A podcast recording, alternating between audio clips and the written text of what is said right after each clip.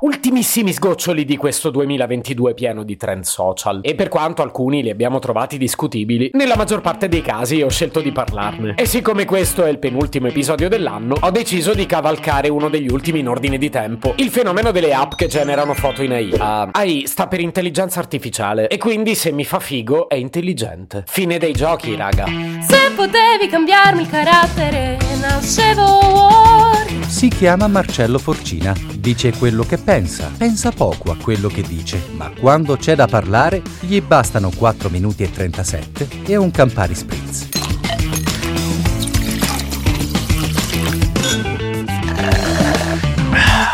Dall'oggi al domani i social si sono riempiti di facce create dall'intelligenza artificiale. Va detto che intelligenza e social um, non è che siano sempre andati d'accordo e anche in questo caso non sono mancate critiche polemiche, ragionamenti filosofici e timori complottisti. Sì, ma una cosa per volta, il Natale mi ha lasciato carponi.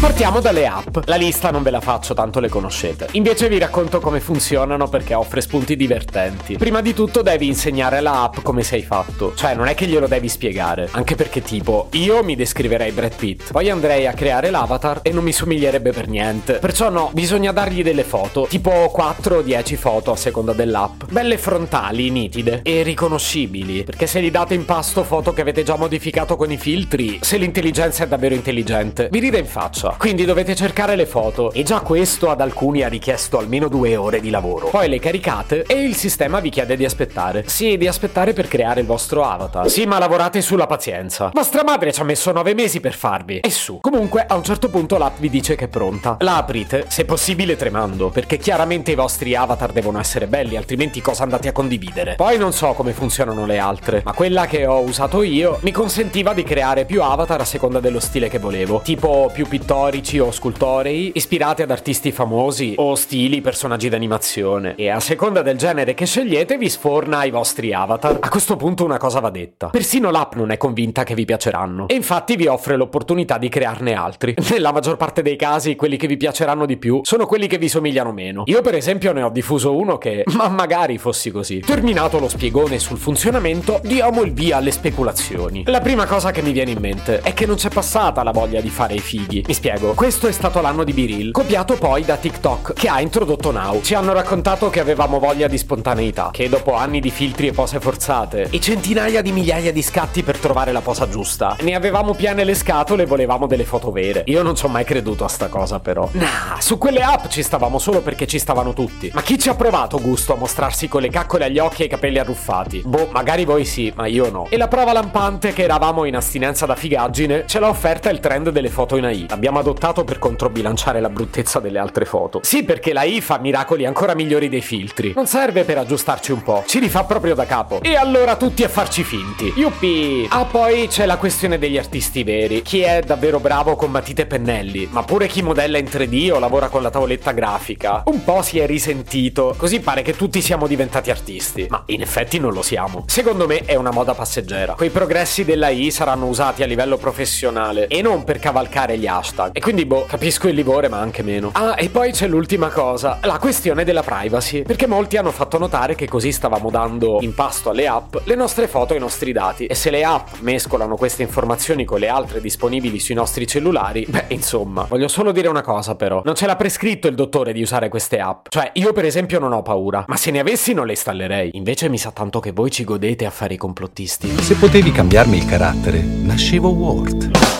Un podcast inutile, effervescente e tossico, come una pasticca di mentos in una bacinella di Coca Zero. Questa serie è disponibile su tutte le principali piattaforme di podcast: Spotify, Apple Podcast, Google Podcast, Spreaker, Amazon Music e a breve anche sul citofono di casa tua. Stelline, recensioni e follow sono molto graditi.